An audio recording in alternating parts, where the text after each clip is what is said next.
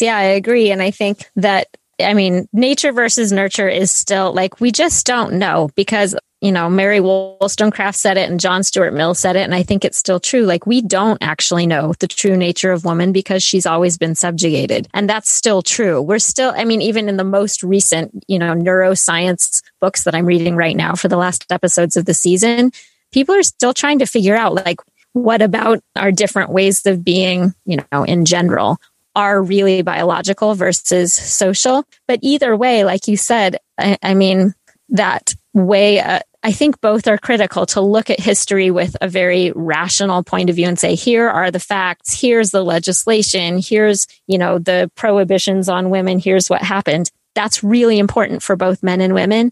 And then the feeling aspect of saying, you know, listen to this person's pain and, and be willing to sit with it.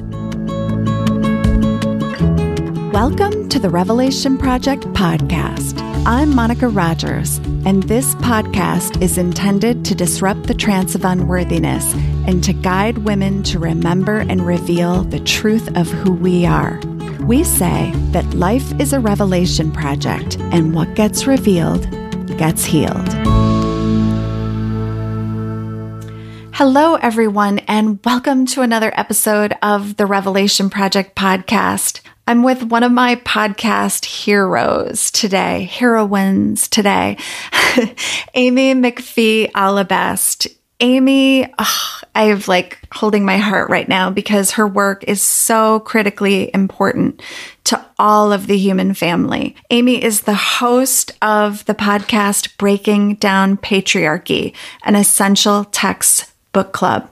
The podcast examines patriarchy and its critiques through reading and discussing seminal feminist texts with the goal of understanding and dismantling sexist systems. She does so with courage, tenderness, and love. Amy is a writer, a teacher, a mother of four, and an almost graduate of Stanford's Masters of Liberal Arts program. She loves trail running with her husband and laughing with her kids. And just before we start, I want to say that I have been listening to this podcast now for several months, and she's just about to wrap up the first season, which when it finishes, it'll be sixty-five episodes. And the reason I think this work is so critical and important is because we are not taught herstory through school, and yet there's a vast repository of herstory. There's a vast repository of solutions,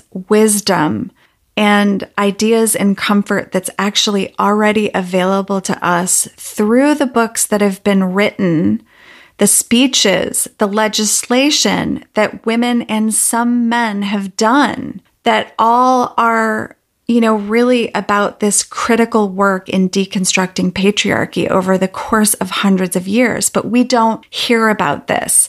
Again, that's by design, but Amy McPhie Allebest is changing all of that. She's basically bringing these essential texts to podcast discussions and basically giving women and men an opportunity to basically like experience their own masters in feminist studies. So there's so much wisdom to be gained through listening to this podcast series, and there's so much more to be revealed. But basically, just know this. For those of you out there that have been agitated, felt alone in your struggle, or feeling like we're wasting time reinventing the wheel, Amy is really changing all of that. She's bringing together, like I said, this central repository of just essential episodes that are essential for our whole human family to start listening to, that are really all about revealing the herstory that has been hidden in plain sight. So without further ado, I will welcome Amy McPhie Allebest. And here we go. Hey, Amy.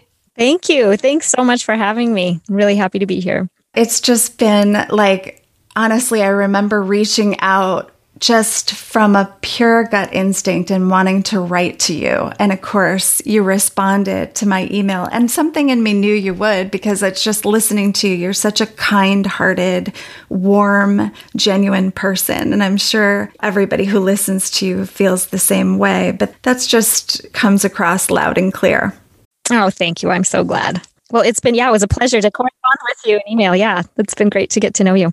So I wanted to start actually right there, which is this is so complicated. It's so simple, and yet it's so complex, and there's so many layers. And I wondered just if you could talk to us about what inspired you to do this project. Sure. Yeah. What inspired me to do the project? I mean, if we could back way up to kind of the the feminist awakening that, you know, starts kind of a drop at a time and kind of then starts to gather momentum until you can't ignore it anymore. And, and that definitely was true for me. But this specific project happened kind of at a, a point where I was almost done with all of my classwork at Stanford. And I, that master's program really introduced me. And the master's program gave me an opportunity to really analyze social systems and literature and historical phenomena. And I found myself always, not on purpose, but just always drawn to asking questions about what the women were doing, or what were the the social dynamics that were oppressing either women or racial minorities, or, you know, what what are the social systems at play. And by the end, I had, by the end of my coursework, I had started to see, I think, patriarchy more clearly, but because there wasn't really a women's studies element formally in the program, I ended up with just so many more questions. And I just mm-hmm. thought, I've got to figure this out. This has been causing me personal pain and just intellectual agitation my whole adult life. And so I started looking at PhD programs to study women's studies formally. And long story short, I couldn't find the right women's studies program. And so I decided to just self-educate. And so I mean, I had been Googling books, trying to find books about this just because it was it bothered me so much for years. And I didn't know, I was, I looked for patriarchy podcasts, I looked for patriarchy courses on the Great Courses or Coursera or whatever. I couldn't find anything. Mm-hmm.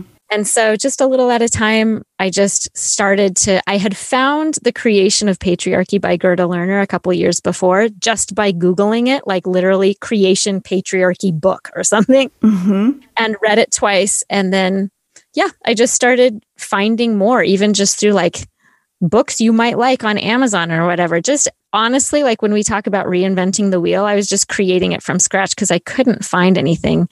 So yeah, I bought myself about thirty books and then talked with a friend, my friend Malia, who did the first podcast episode on The Chalice and the Blade. And I said, you know, as long as I'm doing all of this research and all of this work, reading these books really thoroughly and taking notes, there are so many people I've talked to throughout my life that have these same questions, these same struggles. And I feel like I should share it as long as I'm going to the work of doing all of this. And should I write about it? Like, should I publish on Medium? And she said, no, do a podcast. You'll reach more people that way. And I was, that was really not on my radar, but she kind of held my hand and helped me jump off the cliff and helped me just kind of just do it.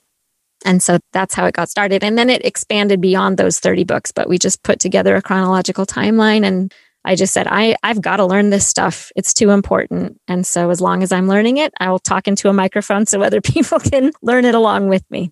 Well, it's such a great medium. It really is. I was thinking about the quote, dangerous women read, but it's mm. now it's kind of like dangerous women listen to Breaking Down Patriarchy podcast, because danger meaning that back to this reinventing the wheel. It's like, what's possible when we don't have to reinvent the wheel again? Right. And I think there's something about centralizing this information in a chronological way that just makes so much sense. I always think about that idea of like, you can't build an empire on quicksand. And of course, what we're all experiencing right now in the world, I feel like this breaking down exactly of like all of these outdated systems that are no longer serving. I forget which guest you had on that talked about, it was a recent, it was one of the more recent episodes that talked about the patriarchy like a brick house.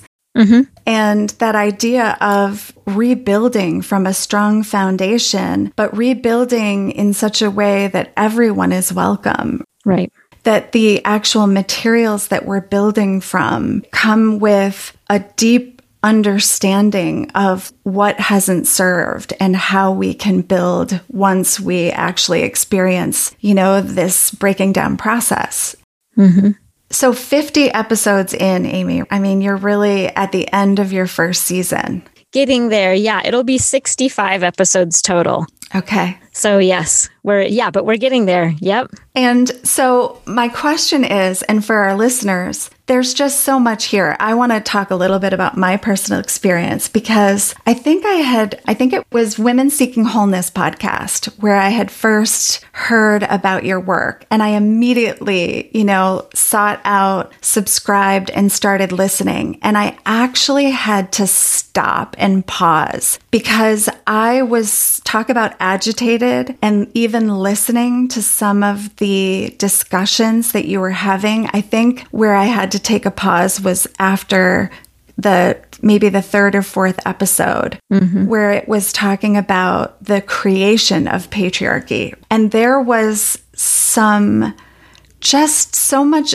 illumination around how the structure of patriarchy potentially came to be, and then what some of the early practices were and how women were treated. And I literally had a tremendous amount of grief, rage. I mean, these are so many emotions that come up as you're really listening to the discussion on the texts that you guys really dissect that comes up into the conversation, right? Where you'll often emote or, you know, have a moment where you just have to pause and cry for a minute. Mm-hmm. And then other women who you've been talking to who are also brilliant have said, like, this is just, you know, it enrages me. Mm-hmm. So there's a lot of, I always talk about on my podcast, this idea of we have to reveal it, we have to feel it in order to heal it. Mm-hmm. And as women are listening, I'm just wondering kind of what some of the feedback is. Yeah. I mean, especially those early episodes, like you said, reading some of the, the stuff. One of the things that's the hardest about it is, I mean, for example, our most recent episode last week, I interviewed a mother and daughter that are very, very dear to me, and they talk about the violence that they've encountered in their own lives. And you you can find that, and that's heartbreaking and enraging to see that, that, I mean, that's always happened throughout history, that you can find anecdotes or personal experiences where this is happening. What's really hard about those first episodes is it, it's not like, it can't be explained away by saying, well, that's one bad man that did that to that woman. It's in the law. It's encoded in the law that a man, you know, can, I think there was one in the Middle Assyrian law where if a woman speaks out against a man, then her mouth will be crushed with a brick. Mm-hmm. Or men in antiquity, men had the right to leave their their offspring, their infants out to the elements to die. Mm-hmm. But a woman, if she, for whatever reason, needed to abort her pregnancy, then she would be killed. So just realizing that like men owned women's bodies and thought of their offspring as their property, that those things, it, again, it, it wasn't just one bad person that beat his wife or something. This was the law of the land. And this is, like you talked about, you know, the foundations and the structures. These are the foundations of civilization. These are the laws that, you know, laws after that were built upon. And so for us to look around and say like, wait a second, how did these buildings all get built along this grid, this city plan? Well, you go back and back and back and back and you read these laws and you're like, oh, that's where that comes from. We're just having the same conversations, new iterations, but of the same laws that go back thousands of years. And I think that's partly why it's upsetting, is because you realize, again, it's not just men at their worst, not just, you know, one-off bad men. It was part of what they thought civilization should be. And it's really upsetting. And, and I guess your question was, how do other women react to that? And what's the feedback? Yeah, people have to put the book down. They'll, you know, my friend Megan, who did Mar- the Mary Wollstonecraft episodes, she also read The Creation of Patriarchy along with me before the podcast. And I kind of, I'd text her and be like, how's it coming? She's like, I can't, I can't do it. I have to wait. Mm-hmm. And then should pick it back up a couple weeks, you know, just stop and grieve, like you said, and feel the feelings. And then, like you said, and then you can heal. And there's this power that comes from not being afraid anymore and knowing, being able to say, no, I know what happened and I know why and I know how, is really, really empowering. But it's a really hard journey. And I think a lot of people have had that experience as they've read these books. I did. And people I've talked to have too. Yeah. Well, and you know, it, it occurs to me as you're speaking about this, that that becomes the culmination of your work, is that so many women can now listen and not feel alone in it. Right. And that there is and are, there's so much empowerment to actually looking underneath the hood, so to speak, where we start to understand the inner workings of how this all got created so that we can be a part of uncreating it. Yeah. So one of the other things that I found fascinating was that midway through the series, you actually did a bonus session with your husband, Eric, and what you focused on were the frequently asked questions from men. And I just wondered if you can give a little bit of background and context, maybe just, Amy, more on like what comes up for people as they're listening, and the fact that you do have women listeners and men listeners, and that you tend to get a lot of feedback from both, correct? Mm-hmm. Yeah, especially at first I did. And I sought that feedback too, because one of my main, one of the things that I've tried to focus on is that this is important for everybody to know, to know this history, to know how it came to be the way it is, and then moving forward. I think this is a project for the whole human family. Mm-hmm. And so we need men, not, I mean, honestly, partly because men are the ones who are still in power. Like, mm-hmm. there just isn't a way to affect change in institutions that are male-centric and male-led. There isn't a way if you don't have male, you know, men allies in those rooms. That's one reason. And also just because I think, because patriarchy harms everybody, patriarchy harms boys and men too. And so I've just, and the other thing is I just really love men. I, I, I really love all human beings. And specifically, I love my husband, my son, my brother, my dad. I have so many wonderful men in my life. So for all of those reasons, I have not wanted this to be a male bashing, man bashing project. I do love men, and, and it harms them too. So anyway, so for that reason, I really sought the feedback, and, and I, I sent out a, a big email to, you know, my husband's best friends and my men friends and said, how's this landing for you? How are you feeling when you're listening to this? What are, what are the questions that are coming up for you? And I was surprised, to be honest. These are like really, really smart men, and a lot of them quite, you know, politically liberal and, and open-minded and, and pretty woke dudes. And like a lot of them were really defensive. I'm going to be honest. It's very hard for them to listen to the historical, you know, to the stories where the men really are the bad guys. And it's not all men who are the bad guys, but they, it just really gets their defensiveness off. Like, I'm not like that. I would never do that. That's one challenge. And then honestly confronting, it's more ingrained than I thought it would be, that sense of male privilege and entitlement. And I, I use that term really cautiously, because I know even that just gets people feeling defensive, but it's true. Some of the, I was very surprised by men coming back and saying like, well, patriarchy has done so much good in the world, or I feel like, you know, men and women are different. And then what's implied in that is, and men are designed to lead women, like from people I didn't expect to, to hear that from. And so that was pretty rough for me. And I just thought, man, if I, if I'm going to do this work of trying to help these men come along with me. And that was the thing, is they were willing and they were having the conversations with me.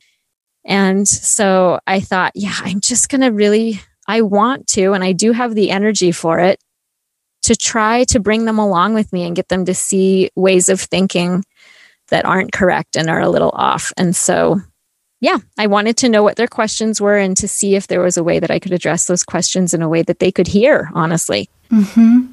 There are a lot of barriers in their ability to be able to hear it, which I understand. That's the way they were indoctrinated. It's deep, deep, deep. Yeah. In fact, I remember, I don't know if it was the same episode, but I remember Eric at some point coming back and talking about how hard it was, right? And that it, I, I seem to remember an episode where he actually could witness his own defenses coming up. Mm-hmm. And then he actually had to kind of put a practice in place to kind of just be with it, you know, without kind of taking it so, so personally. But also, I think what he pointed to was also just certain ways women and men are just built differently, which has been interesting because I have a couple of friends whose husbands might be listening, mm. right, in the car, and they're both listening to the, in the car. And I have one friend who was like, my husband just kept saying, get to the point, get to the point. And she's like, that's so interesting. Like, they're getting to the point. Mm-hmm. But there's layers, there's nuances, there's feelings that come up, like give them a moment, right? Mm-hmm. So mm-hmm. there was just these, there's just these also fundamental ways. I think, again, I'm not sure if it's biological or if it's social, ways that we've kind of been programmed to also consume information, digest information, metabolize these concepts, right? Mm-hmm. Mm-hmm. It's not... And, you know, when I think about the divine feminine, you know, as a, as an energy or as like a, something that's getting revealed in the space, even here in this moment, it's these, it, it is the more, the nuanced conversations, the emotional intelligence that also comes up in us and gives us access to communicate in a way that's not just relegated to the head. Mm-hmm. That actually starts to bring the heart into these conversations and pulls us in to a container together where we're eye to eye in a circle with each other versus in kind of these hierarchical ways of thinking about it. Does that mm-hmm. make sense? It does make sense. Yeah, I agree. And I think that, I mean, nature versus nurture is still like, we just don't know because, you know, Mary Wollstonecraft said it and John Stuart Mill said it. And I think it's still true. Like, we don't actually know the true nature of woman because she's always been subjugated. And that's still true. We're still, I mean, even in the most recent, you know, neuroscience books that I'm reading right now for the last episodes of the season, people are still trying to figure out like, what, what about our different ways of being, you know, in general, are really biological versus social. But either way, like you said, I, I mean, that way, uh, I think both are critical to look at history with a very rational point of view and say, here are the facts, here's the legislation, here's, you know, the prohibitions on women, here's what happened. That's really important for both men and women. And then the feeling aspect of saying, you know, listen to this person's pain and and be willing to sit with it and and let that also inform your understanding. And we think of the first one as being more quote unquote masculine and the second one being more quote unquote feminine, but all human beings have both and all human beings benefit from cultivating both. That's right. Right. And so I do want to share one positive thing too, since you asked about the men and what questions they're asking and those conversations. One of my very best friends, who's, you know, a friend of mine and my husband's, we've had these conversations through the years and sometimes they get really tense and emotional on both sides. And I have been so grateful for him because we've maybe hurt each other's feelings along the way, but he always shows up and is willing to talk through this hard stuff with me. And he did finally have this epiphany. And I, and I want to share this kind of as emblematic of one of the, the barriers for men is that, at least in my community and my, especially in my faith tradition, men are taught to be good men by kind of being defenders of women. Mm. And it's a really beautifully intentioned, very benevolent. It is patriarchal, but it's a it's an attitude of loving women, caring for women, and seeing the divine in women as being caretakers, which is all, I think, you know, there's a lot of beauty in that, but then it does then can so easily turn to be condescending and limiting for women. And he just couldn't see it and couldn't see it. And finally, he wrote this email to his mom and all of his sisters and said, you know, I've been sitting with this idea and really resisting it because it what my definition of being a good man was to kind of defend and protect and and provide and also preside over women, but in a in a righteous, good way. And he said, I've realized maybe that's not what you wanted all along. And maybe you didn't want me to put you on a pedestal. You just wanted to be an equal with me. And I, I didn't realize. And the humility and the strength that that showed for that man after however many, you know, decades of his life to be willing to deconstruct something that to him, it, it wasn't bad. It was actually his way of being a good person. I was moved to tears when I read that. And I, again, I thought it took so much courage and strength for him to deconstruct that, to be willing to confront that, because I think that is what stops a lot of men from wanting to go there, is because they believe that's what they've always been trained to do. And that's what being a good person means. And so to be told at this point in their life, like, no, that's not what we wanted, hurts. Actually, it's not that they just want to maintain power. A lot of times it's just, they think like, wait, what? All of this that I was doing that I thought you wanted and I thought God wanted me to do, you're telling me that's not what I'm supposed to do. I can understand. I can really sympathize with how hard that would be. So I wanted to mention that. And as a shout out to my very brave friend, that's happening too. So absolutely. Well, and here's to the rigor of these conversations that really, I mean, kudos to both of you, because I think, you know, in my life, my, I would say it's really only been in the last eight years that one of the biggest healing lessons that I've ever learned is to stay mm. in the discomfort and to pause, to give give that gift or grace to each other of space, like that that we can recover, we can come back to this conversation. It doesn't, you know, we don't have to like give up, put it away, shut the lid, you know. It's because it can get so painful, but if we're willing to just stay and trust, trust ourselves and trust each other that we've got this, even when sometimes we don't, mm-hmm. that we can make it across that bridge to each other. Mm-hmm. And I think, Amy, that that is such a testament to your work and the conversations that it's creating, is that I do look at, we're all living inside of a conversation. It's just revealing the conversation that we're having that's kind of hidden below the surface. And to really shed light on that, and just like the system of the patriarchy, realize that it's kind of hiding in plain sight. Mm-hmm. And that I want to go back to something you said, because you talked about that deconstruction of this good man, right? That he's he's just always held that upright integrity of like living as that good man, as we do as good women. And there's also kind of that element that gets brought in of, and also what God wanted. And so there's a way that religion and and you know, I know that you talk about this quite a bit, but there's a way that so much of this dominance has been sanctioned by religion. And I wondered if you could talk a little bit more about how that's how that's continued to evolve as a conversation for you in, in your work. Sure. Yeah, that's a big one. I would say the way it's one recent way that it's been evolving has been, you know, early on. There's an example of this early on in the podcast project with the letters on the equality of the of the sexes by Sarah Grimké. That was written in the mid nineteenth century.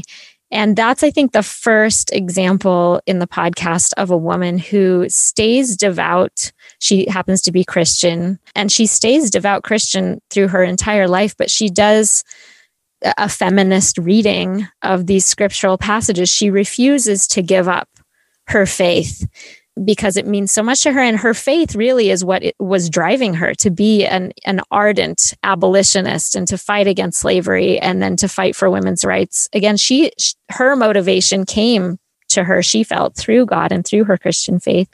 And then that's, that's evidenced again in another book that we just covered a couple of weeks ago that's in the twentieth century, and it's called Woman Spirit Rising. And it's a feminist theologian reader. And so it's a bunch of different episodes or a, a bunch of different essays written by feminist theologians in the Judeo-Christian tradition. And then there's another volume that has more in, indigenous traditions. And for people who are of devout faith, this is a really, really hard deconstruction process. And I'm I'm one of those people. And I think that's probably the first time of many that I cried in the podcast project. I'm a crier and I'm not afraid to to show what I'm really feeling. As you know, I'll laugh a lot too, but I do cry. And it's because it's so tender. It's it's the deepest part of our self-concept, who we who we are in this universe and how we connect to whatever created us. And it's it's it, that can be very difficult. And I, it's really important to me that that people feel supported in a way forward. And it, and for some people, that does mean a deconstruction of their faith completely. And that's the the way that feels right to them. And then for some people, I know that they, you know, to grapple with and think like, oh, the the scriptures that I grew up believing were literally true. It turns out I just found out there's, you know, different authorship than I thought.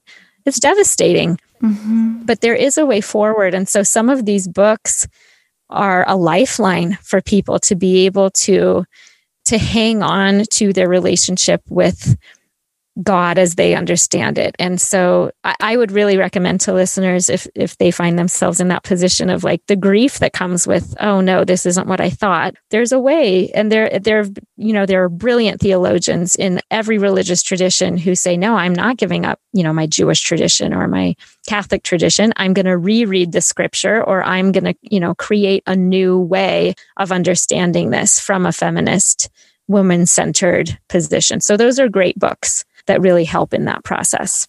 I love what you're pointing to, because it's true, right? There's there's like this always this rhythm or this, you know, and just kind of universal law, right? The way that we sometimes we have to have that death and rebirth. Mm-hmm. And and that could mean a death in the way we think about things, that and then a deconstruction and then a reconstruction. There's just always these themes, these cycles. And I think we're going through one as a human collective right now. And I don't, again, I, I know that there have been times in our history, not in my lifetime, that I've felt this level of deconstruction happening in the world. But I look at, again, the discomfort. This is not a comfortable time in any way, shape, or form. In fact, you know, I feel like every time we get our sea legs, we're, again, here comes another storm. Mm-hmm. And it's been this incredible opportunity, you know, and I choose that word because depending on the day, I just want to go and put the covers up over my head. Mm-hmm.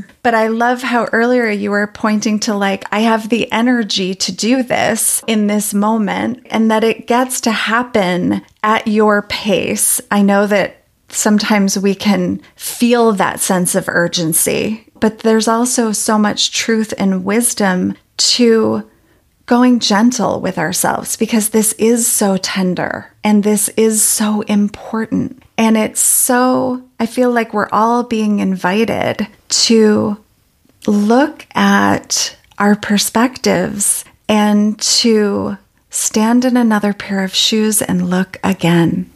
Absolutely. That's powerful. If you don't mind, actually, that's another really important thing that I feel like I've gained from the podcast that just is coming to my mind, if that's okay with you. And that is, I feel like on the podcast, one of the, there are kind of two phases that I've gone through personally and that I hope listeners have gone through that has to do with what you were just saying about taking the opportunity to, you know, to welcome that shift and welcome that storm of like, oh, wow, things aren't what I thought they were. This is hard.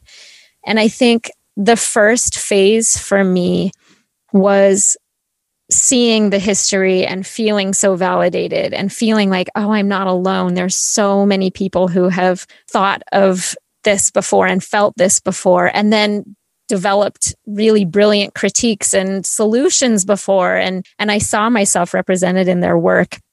And getting through, I mean, even all the way through mid-twentieth century with Betty Friedan and The Feminine Mystique, and going, oh, where was this in, in my twenties and my early thirties, and and feeling so seen finally.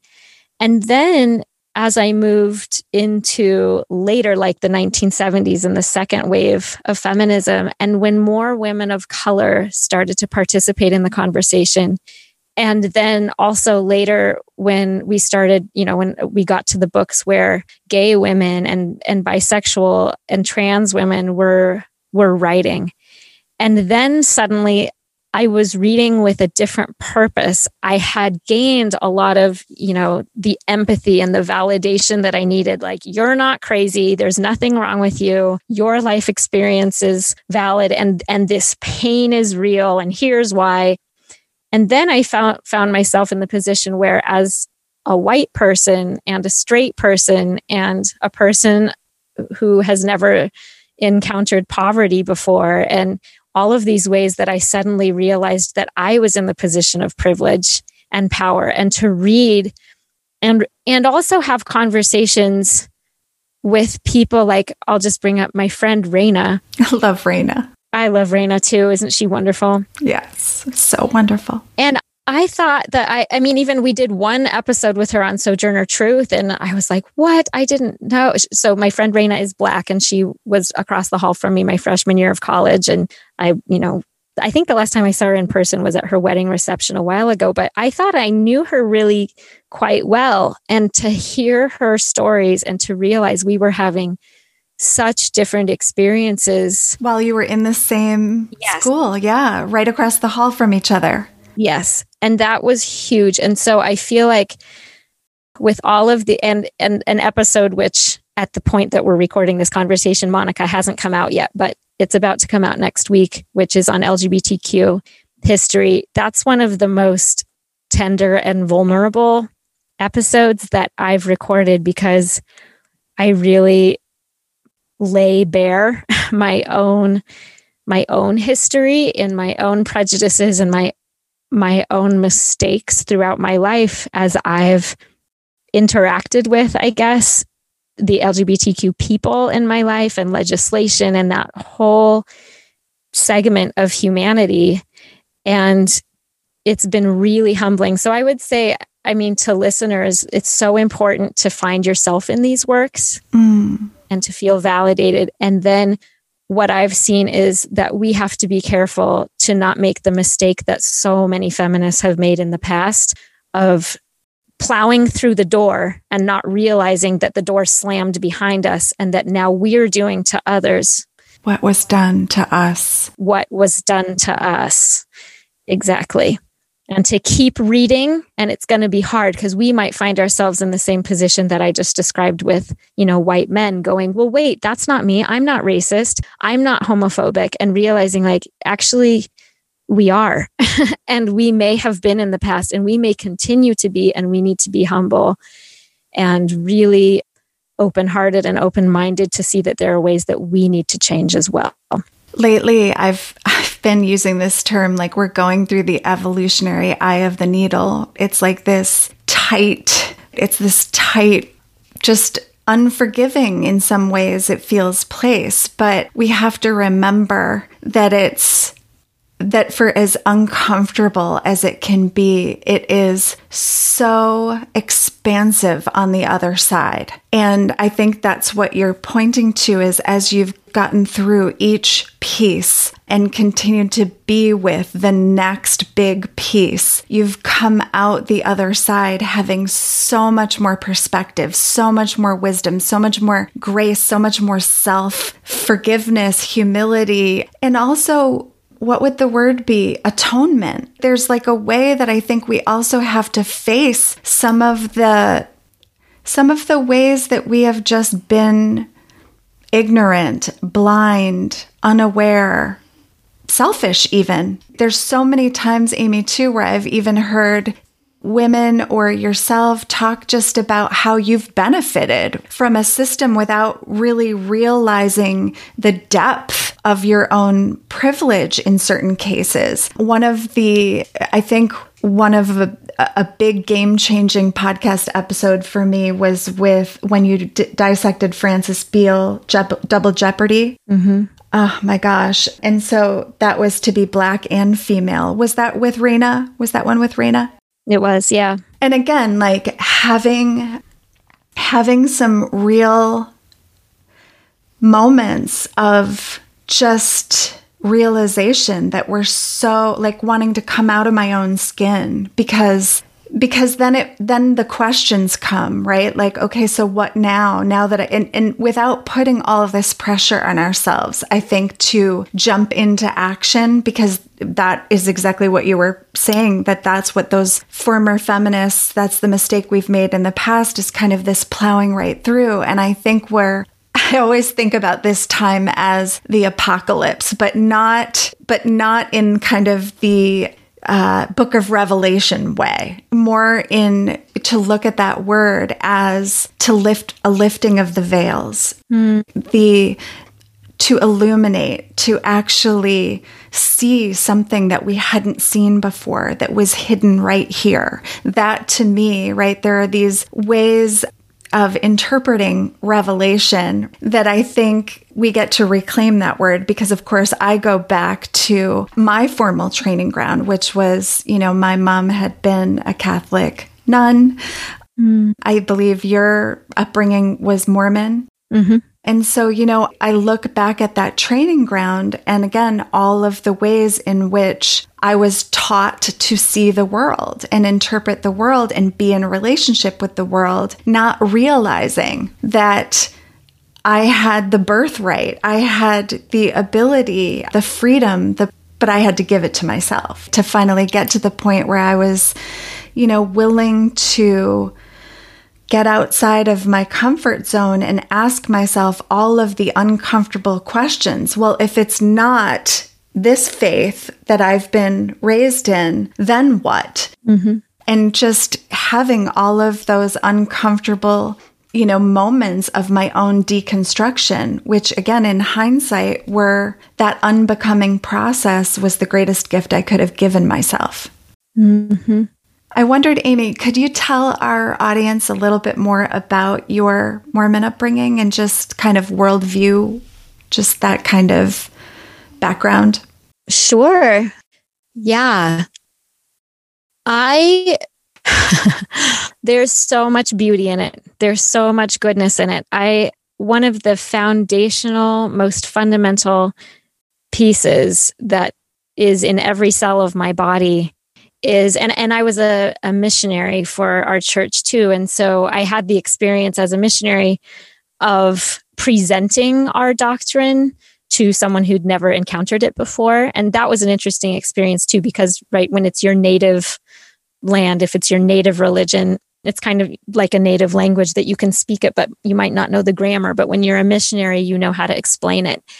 And I really appreciate looking back that the very first thing that you teach somebody when you're a Mormon missionary is that we are all children of God, and that we take that really literally, um, that we are a family. And so, and I learned it in Spanish. It does make me a little emotional, but that we would teach people the very, very right off the bat that because we are all part of a family, that makes us all brothers and sisters, literal siblings. And so that informs the way I see the world in every moment of my life, that when I see, you know, people I know and love, as well as strangers, that I do still, I do regard them as my siblings. And that if, uh, if we were to have, you know, you just talked about the veil falling away, right? Like this veil of ignorance. If we were to see people the way they really are, we would recognize them. And we just have limits on our mind that we, you know, that we don't know them here in this life, but that, you know, after we die or before we were born, we knew them like siblings. I'm super grateful for that. And that, that is, that I hope, you know, informs my approach throughout this whole process. And that's why I say that, you know, this is a deconstruction of patriarchy, but not a deconstruction of men. And that I want to be tender and compassionate and assume good intentions and ins- assume the best in all human beings, and that, that we can reach people through love. So I got that from my faith, from my faith tradition. And then the hard thing, and there are so many other things, honesty, hard work. Mormons are hard workers. Mormons are tend to be nice people. Hopefully that it has been true of any Mormons you've known. Of course, it's not always true, but we tend to try to treat people kindly and live lives of integrity. And mixed up in that is also, I mean, it's it's a really proudly patriarchal institution. And as as a person of the Catholic tradition, you can relate to that. I mean, if you look at a picture of the popes and cardinals and bishops and priests, it's similar to the the hierarchy of the Mormon Church with the prophet and apostles and the the elders. It's all men. No women are ordained. And there's also a concept of, you know, headship even in the home. So in our religion, there's the, there's a, a bit of tricky ambiguity, and it causes a lot of pain for women, because on the one hand, the male leaders talk about, but the women, you know, the realm of the women is the home and nurturing children, and, and we're really discouraged from working outside the home. But then even in the home, in the in my faith tradition, men, they say provide and preside mm. over their families. And so they're really, I mean, that's one thing that started to just be a real pain point for me, is like, wow, I'm not, I don't even have any realm mm. at all of sovereignty. So those are some of the main elements of the faith tradition I come from. A lot of beauty and goodness.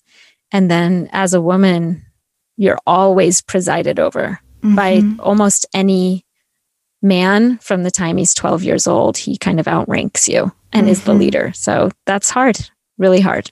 And that's that's where, again, those gender sanctions become really, like you said, painful. And um, one of the words you used earlier on was agitate, right? I always love that word. I love words in general until I don't, because there's some ways that language is so limiting. But, you know, when I think about that agitation, right, I often think about we get what we tolerate, and agitation kind of like just agitates us into this place of intolerance. Yeah. And I think that that can be such an ally when it comes to some of these deeper conversations that lead us into new territory, and with the potential to build new ground and, and to develop new stories and, and narratives.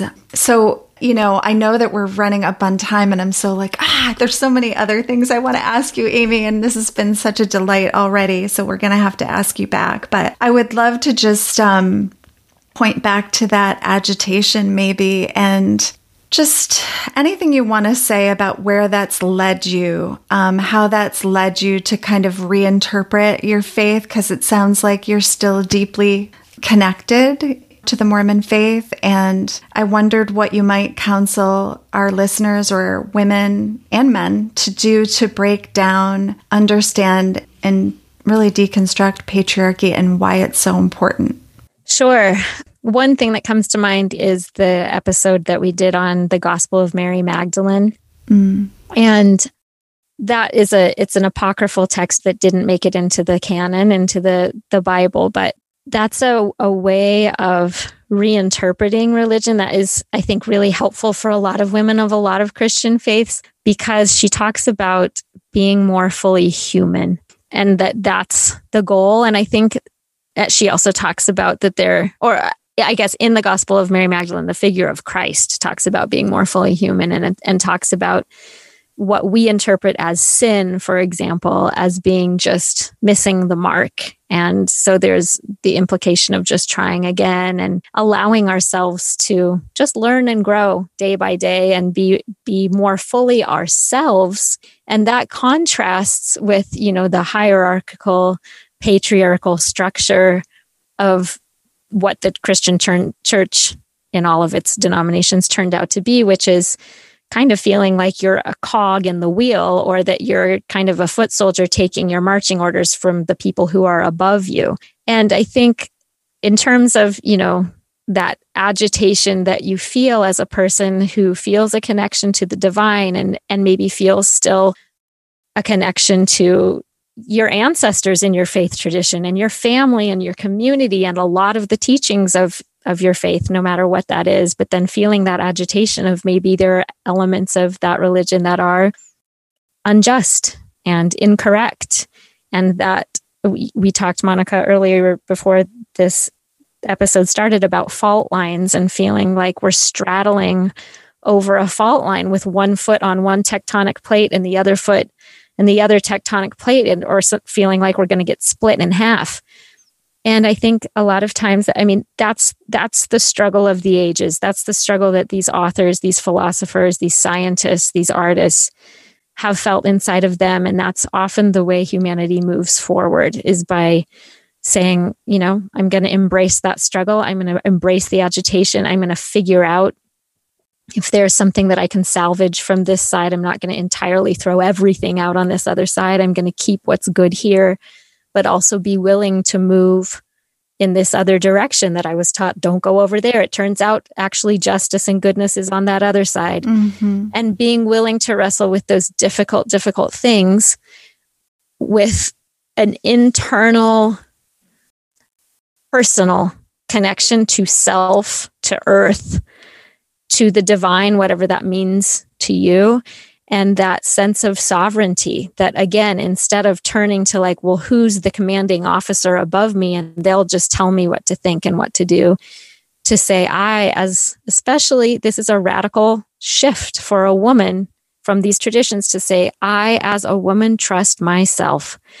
I, and, and that might conflict with my priest. And I'm going to have to just trust that I'm acting in a in integrity, and I'm acting in good faith, and I'm I have to be true to my conscience and what feels just and true to me. And and that shift doesn't mean you have to to give up God, and it doesn't mean you have to give up the goodness that's in your religious tradition, but shifting that center to one's own heart and mind is, I think, one of my biggest takeaways. And And that has been modeled for me, again, in these authors and these thinkers. And then they also, so so emotionally, there's this like connection of like, oh, they did it. I can do it too. I feel comforted. And then there's also these like very philosophically complicated, complicated, but really, but also clear, like, oh, that that's what's going on. And here is the answer to that. So again, mm-hmm. the heart and the head and the mind seeing a way forward. Yeah, it's like it's literally like you can't just see it with the head. Mm-hmm. There's this heart piece, you know, that has just become critical in terms of re-envisioning, reimagining how we move forward. Mm-hmm. So again, Amy, I just want to thank you for it's it's occurring to me how courageous you are, and Just just holding these conversations and creating space for so many people to have these difficult conversations. I hope you realize what a gift you've been, and I'll tell you what a gift you've been to me. You've been an incredible gift, and I'm just in awe. So keep going. And as my last question to you, yeah, like what's what's with season two? Like, where do you have a theme? We do. Yes. Thank you. And thank you for those kind words, Monica. That means the world to me. And I've listened to episodes of your podcast as well, and think you're doing incredible work in the world too. So it's an honor to be in the arena together. Yes, it is. So thank you. Yes. For season two, we're, it's, it's going to end up being kind of like a season one A and one B kind of, where season two, rather than focusing on essential texts and having discussions like a book club, it will be a series of audio essays that just address patriarchy. Some of them will be, you know, a story from a person's childhood. And I, I overheard this conversation between my parents, and it, you know, formed my view of what, you know, the relationship between the sexes. And some are, you know, experts in their field. One of my professors at Stanford is going to share her research about rape as a weapon of war in Bosnia and Serbia in the nineteen nineties. And that'll be more like a, a lecture, but always from a personal point of view. So I'll even say to listeners, we're accepting applications, actually. If you have a story to share about how patriarchy has played out in your life, in your field of research, or just you as a person, we welcome all voices. The more diverse, the better. You can email me at breakingdownpatriarchy at gmail dot com. So season two will be stories, patriarchy stories.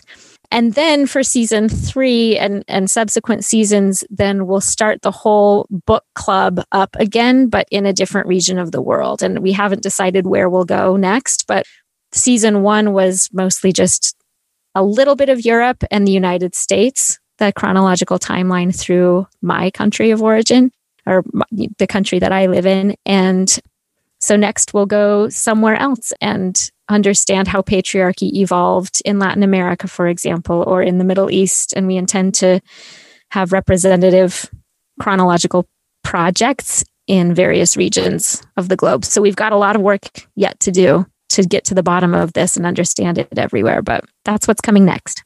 I mean, I know I'm like kind of sitting over here like, did you ever imagine that it was going to start like revealing all these other conversations, right? Like that just occurs to me as, first of all, brilliant. Yay for the storytelling piece, because I think, again, as women start telling their stories with full permission, as we've all started to kind of understand this as a global conversation, there's been so many great stories that have come out, and that when another woman can hear somebody else's story and relate to it, it just, it opens up so much. And then, you know, I'm thinking, of course, immediately about Afghanistan, right? And what we're witnessing right now. So there's just so many other ways, again, to step into another pair of shoes and to have this conversation through a different lens. So I'm just, yay for me, because I can't wait to continue to follow along. And for our listeners, I'll be sure to put these links and also the submission so that you can, if you're listening and feel inspired to want to submit an essay to Breaking Down Patriarchy, Amy will be taking those submissions. So I'll put that in the show note. And until next time, more to be revealed. We hope you enjoyed this episode. For more information, please visit us at join the revelation dot com and be sure to download our free gift, subscribe to our mailing list, or leave us a review on iTunes. We thank you for your generous listening. And as always, more to be revealed.